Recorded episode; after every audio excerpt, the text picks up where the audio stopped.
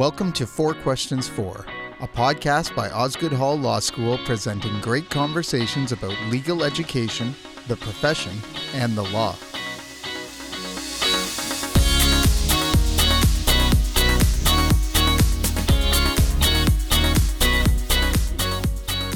Today, alumnus Anil Kapoor of Kapoor Barristers will have four questions for Osgoode Professor Emerita Jamie Cameron on the topic of not criminally responsible offenders.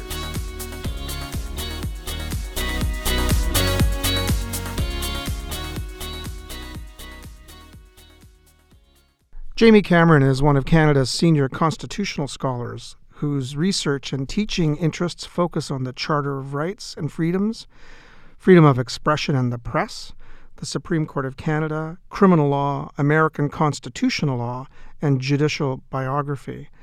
A teacher, professor at Osgoode for 30 years until her recent retirement in December 2019, Professor Cameron has been a member of the Ontario Review Board since 2013.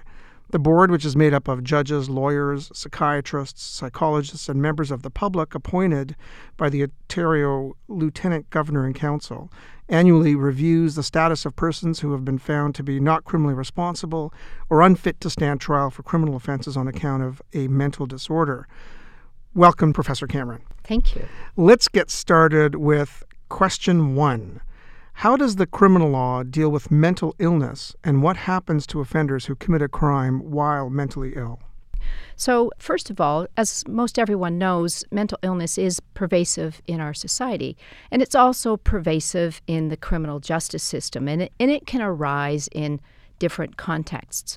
So, one way it arises in the criminal justice system is where a person is not fit to stand trial. So, in some instances, a person is too mentally ill to go through the process of a criminal trial. And so that's one way it arises in the system. A second uh, very important context for mental illness is, of course, the prison system. And I think it's fairly well known that a substantial percentage of the prison population in Canada, whether federal or provincial, suffers from some form of mental illness. Um, and so, adequate treatment and issues like solitary confinement have been very prominent in public debate in recent years.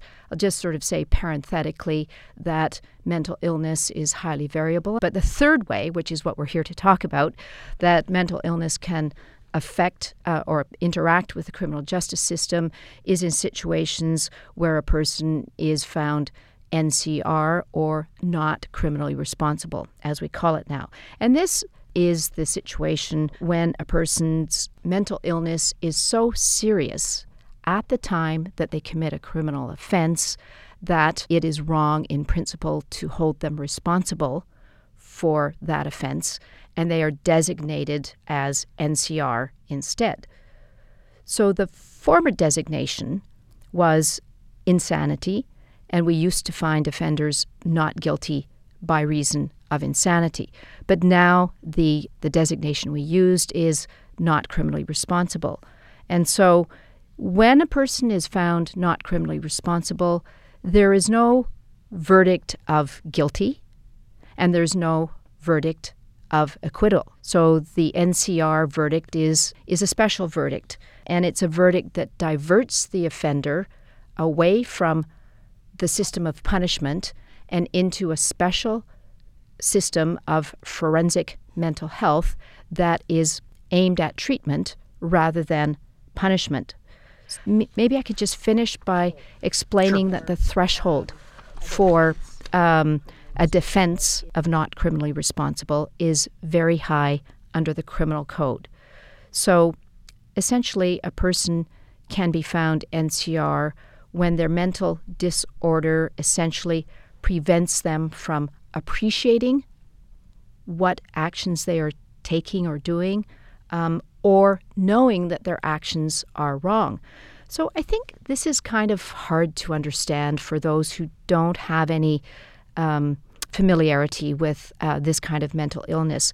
But what it usually means is that a person is actively psychotic. And and, and, essentially that means also experiencing a break with reality. So when they're in a break with reality, uh, they may be subject to delusions, powerful delusions, which are not rooted in reality. They can also be experiencing hallucinations. And, and many times these hallucinations are command hallucinations. Um, uh, individuals with this kind of disorder can hear voices that tell them to do things. Um, and so um, the reason that we don't, don't hold individuals responsible and punish them for these actions is that they're in a state of disorder that really prevents them from being responsible for the things they do. I wanted to ask you know, a lot of people. Uh, members of the public think that oh the person got off it's a defense you know he just got up and claimed insanity and really he's irresponsible he should be held guilty for his right. murderous actions. Um, can you help us understand a little bit more about um, the threshold and how it gets proven, and whether or not those feelings amongst some members of the public are valid or invalid? I think one of the difficulties with NCR verdicts is that they are little understood by members of the public. And so it's two things to my mind are really very, very essential. The first is that a person can be so disordered that they really don't know what they're doing. And if they don't know what they're doing, it violates one of the uh, fundamental assumptions of the criminal justice system, which is that we punish individuals for the actions they choose to do that cause harm to others. NCR is just one of several criminal law defenses um, so it's worthwhile to point that out. The second thing, though, is that, you know, for a person who meets the very high threshold of being at that level of disorder, when you think about it, it's not particularly effective to punish them because the mental disorder remains untreated. And because it remains untreated, punishment doesn't do much to protect the safety of the public because the person can serve their criminal sentence and then be back out in the community, still suffering a mental disorder and potentially still posing a risk to public safety. And so um, I think uh, I think it's essential to have buy-in to the basic the basic concept of the NCR system, the forensic system, which is that treatment actually does serve the public interest. You asked whether you know, it's like getting off. Mm-hmm. It's true that there is no verdict of guilty. And it's true, as we've been discussing, that a person does not have a custodial sentence at a prison. It really varies for NCR offenders, but for them to go through the system and to be cleared by the review board and given what we refer to as an absolute discharge can take quite a bit of time. And the reason for that is that a person who has found NCR comes under the jurisdiction of the review boards and is not discharged in the sense of being completely free again hmm. until the board makes a decision that the person is not a significant threat to public safety.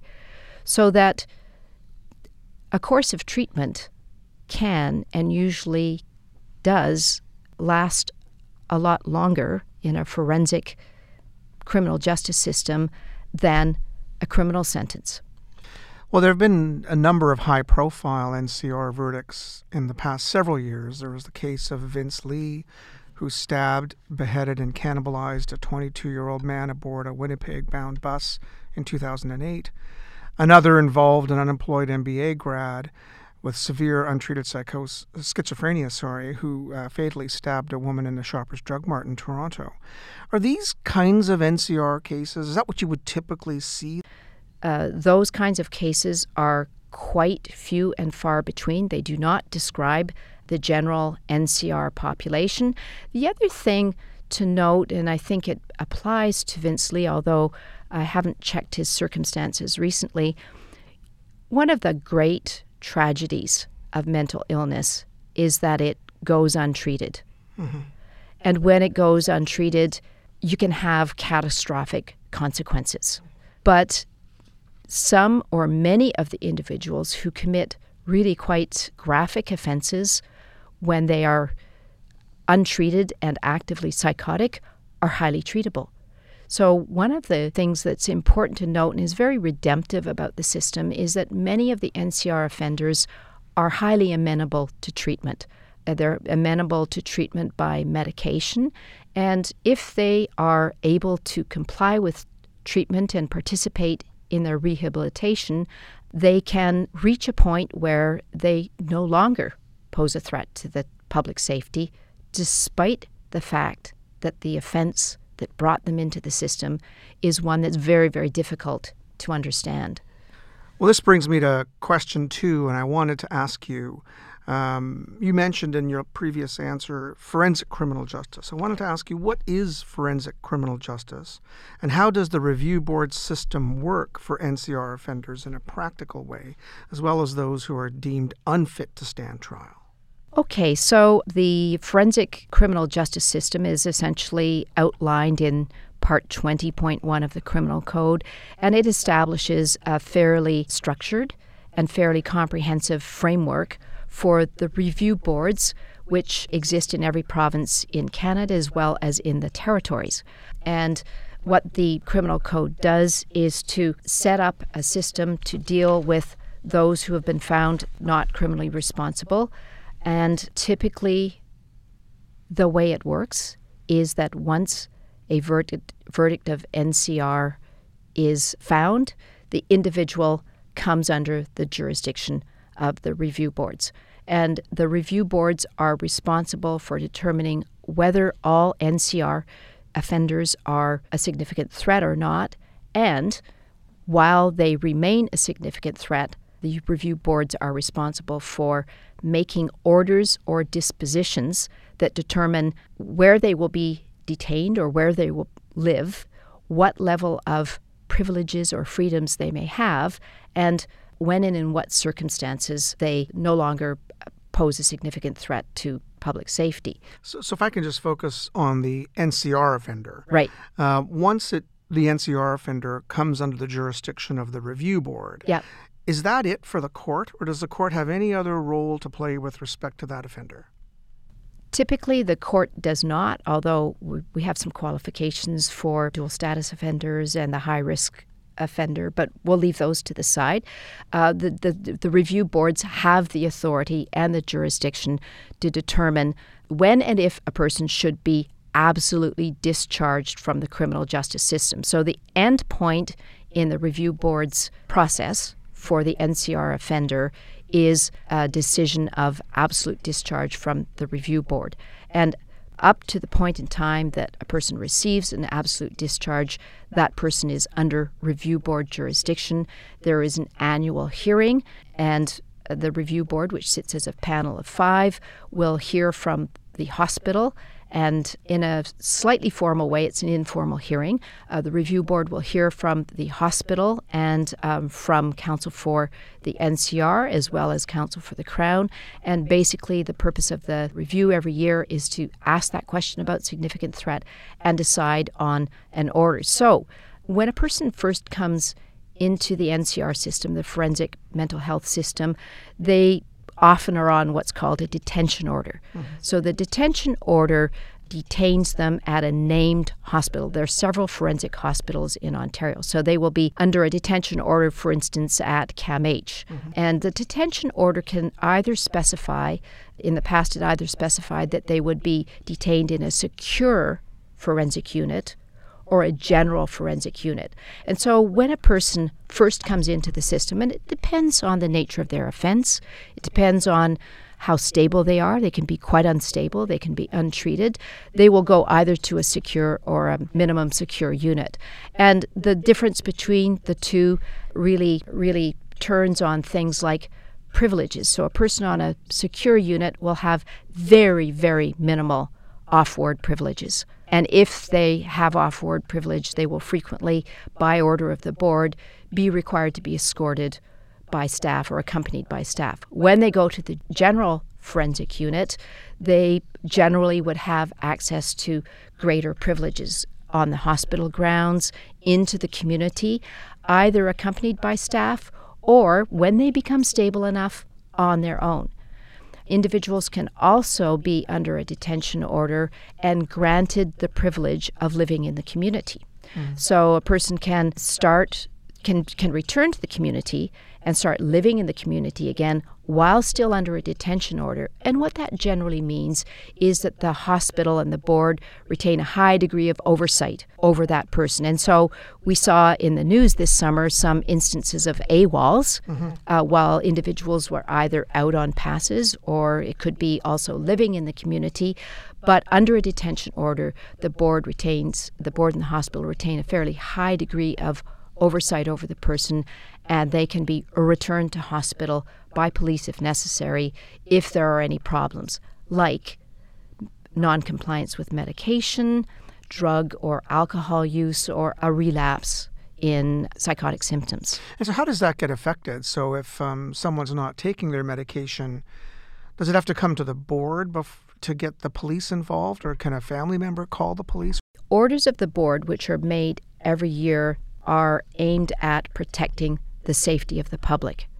And so, if medication noncompliance is an issue for the safety of the public, that will typically get dealt with as part of the treatment plan. So, some individuals are on long acting injections, which allow their symptoms to stabilize over a long period of time. So, it can be dealt with either in the treatment plan or it can be dealt with uh, in the board's orders. So, if a person is living in the community under board order but is uh, becomes risky for a particular reason, that person can be brought back to hospital involuntarily, and that can be affected by police.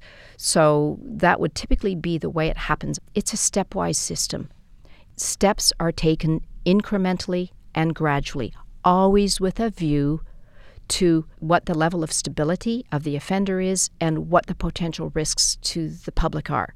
So, whether a person is on a detention order or has been granted a conditional discharge and is moving toward absolute discharge at all times, the steps are slowly and carefully taken. So, what the board does is, uh, in its orders, to outline what privileges the hospital is entitled to grant the individual. So, the board determines the level of privileges that are legally available, and then the hospital has a high degree of discretion in determining whether the person is ready to exercise those privileges. So a person might ha- be given the privilege of going into the community on their own in their review board order, but the hospital can, and it is the hospital's responsibility to determine whether the person is ready for that.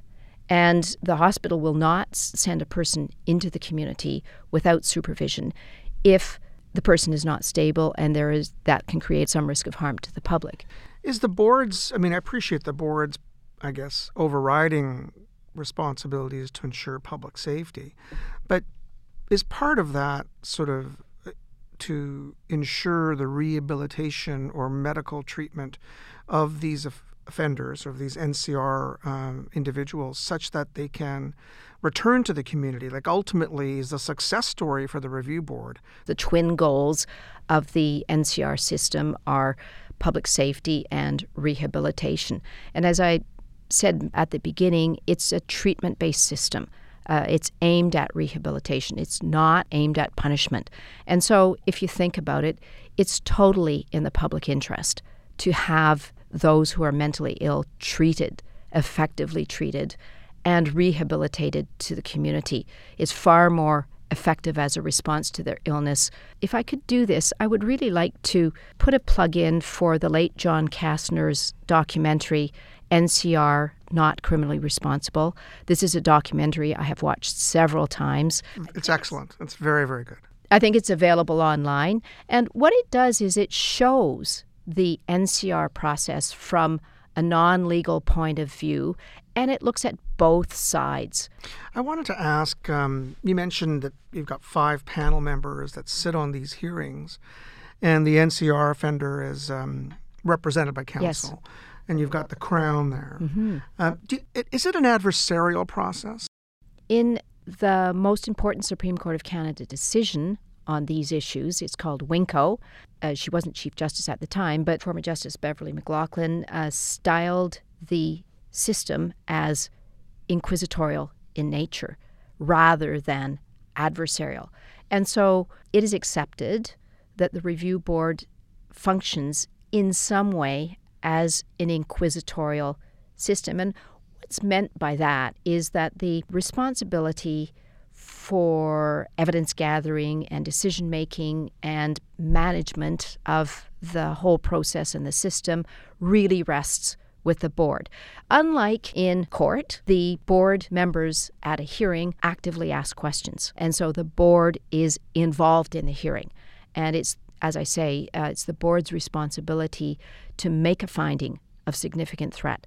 And it's the board's responsibility to determine exactly what order will protect public safety and advance rehabilitation.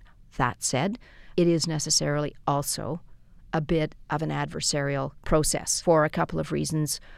I'm not going to comment uh, further on this except to note the presence of the Crown at the hearings. Mm-hmm. Um, and so the Crown is there to monitor the public safety aspect, and that can be adversarial at hearings. Mm-hmm. Also, it's the role of NCR counsel to represent his and her client and to do so in a way that optimizes uh, their prospects under the system.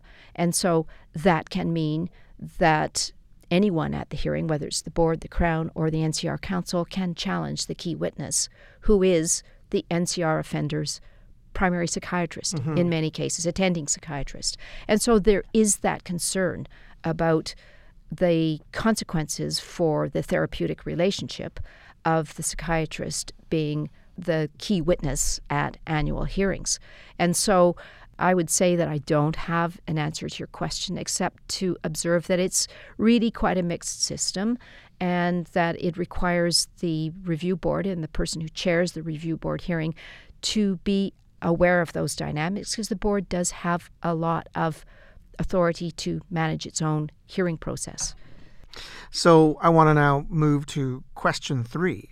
How does an NCR offender proceed through the system in order to be granted the freedom to return to the community? And part of this is understanding how the public, particularly victims of the conduct of the NCR uh, offender, can be assured that the NCR offender does not represent a safety threat and that justice has been served. So it's very, very stepwise detention order, hospital detention, uh, moving through a ladder of privileges to living in the community with a greater number of oversights and checks for monitoring initially, moving through to fewer as a person becomes more stable, and then absolute discharge. So the main protection is the stepwise nature of the system and the board oversight. The second thing is the significant threat threshold is taken very seriously by the hospitals, the forensic hospitals, the treatment teams, and it's also taken very seriously by the board. In fact, the board has been criticized for being too risk averse. Mm-hmm. Um, and, and, so that's a second thing. A third thing, just from the point of view of accountability, I should probably mention that review board hearings are open to the public. Uh, we don't typically see reporters or members of the public at the hearings, but they are open to the public. Those who are the victims of offenses committed by NCR offenders are entitled to submit a vic- they're entitled to attend of course they're entitled to submit a victim impact statement and they can be entitled to read that statement out at the uh, annual hearing of the NCR offender. How often does that happen? I would say that victim impact statements are not uncommon for certain kinds of offenses, but they usually take the form of a written statement, which becomes an exhibit at the annual hearing. In other instances, the victims might choose to attend the hearing. A victim could be a family member. Mm-hmm. And in some cases, I have been chair of hearings where the victim has been granted leave to read their statement out to the board. And to what extent, I appreciate you mentioned earlier that the Crown is there to um, bring the public safety c- yeah. control, if I can put it that way. Right. But there's the other component about sort of the victims understanding of what has happened, who this person is that has caused this pain to them and the buy in from the victims. Would it make sense in this informal hearing to give greater latitude or standing to victims so they can have some better understanding of who this person is and how this system operates?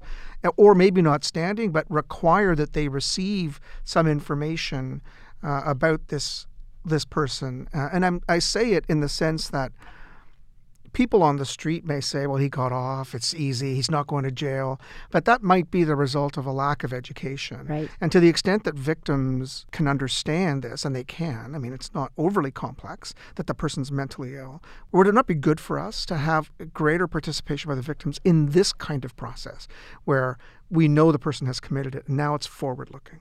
Hmm. I guess I have mixed views about that, Anil. Um, one of the reasons is that that is not the purpose of this hearing. The purpose of this hearing is the circumstances of the NCR offender and how the balance should be met between public safety and rehabilitation with a view to the significant threat threshold. You mentioned you mentioned risk averse a minute ago. Yes. Um, one of the criticisms is, as you said, being risk averse, but particularly on serious offenses. And the concern is, um, amongst some of the NCR bar anyway, is that the board uh, might be, you know, not on my watch kind of thing. Right. You know, we're not. Uh, we're right. we, we're going to be very conservative on the ladder, and it's going to take a long time to go up the steps of the ladder because he did something really bad. Yes. And, and a horrific offense, and that's what I mean by saying that the Yeah. offense Yes. circumstances overwhelms the analysis of future risk. Mm-hmm. That's my my question. I mean, I appreciate I'm not asking you per- personally, but Right. is there a danger in this system that Right. there is this sort of not on my watch kind of thing? Right. Well, we know, even from recent news, how quickly the forensic mental health system and the review boards can be subject to very, very significant criticism in the public domain. We saw that this summer. We saw Yes. the premier of this province saying something like, uh, throw the key away, Yes. and so forth. And so I would not want to say that that influences the board in determining, as a matter of law, whether a person is a significant threat or not. But the board is accountable to the public, and I think part of the part of the dynamic is that there's still so much fear of the mentally ill. There's so much stigma that uh, that attaches to those who are mentally ill that there is always the possibility, if not the probability, of distortion in the way events are reported. And so I think that's a challenge, not necessarily for the board, but for the criminal justice system in how it addresses these difficult issues. Just on the point about risk averse or not, the board is required, as a matter of law, to discharge a person once that person no longer meets the threshold of significant threat. And it does happen that individuals fall away from their medication or get into difficulty in some other way and um, reoffend, you know, commit another criminal offense, and they come back into the system. I guess I've always been of the view that this doesn't mean that the system failed. We hold mentally ill offenders to a different standard than we do anyone who goes to prison, is released once they've done their sentence, and simply commits another criminal offense. The, there, there's not nearly the same degree of concern that attaches to that as does to someone who's mentally ill who goes out and commits another offense. It's because we have a different set of standards and expectations and negative perceptions about those who are mentally ill. I'm not really sure how to change that. Question four.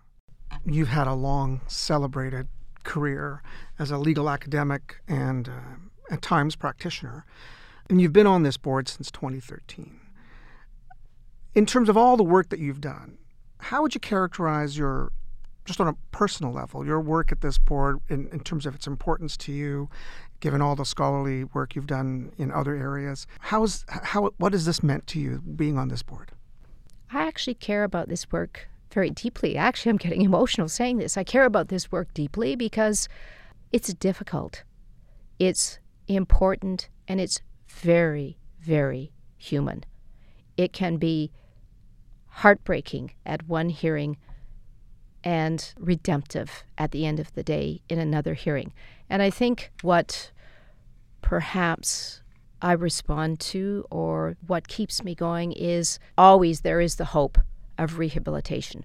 Always there is the hope of returning individuals to the community. And always there is the hope at the individual level that the board can assist in some small way in overseeing the treatment of mentally ill individuals, protecting the public, and advancing their rehabilitation. Professor Cameron, thank you very much. Thank you very much. You've been listening to Four Questions For by Osgoode Hall Law School. We hope you'll join us again next time.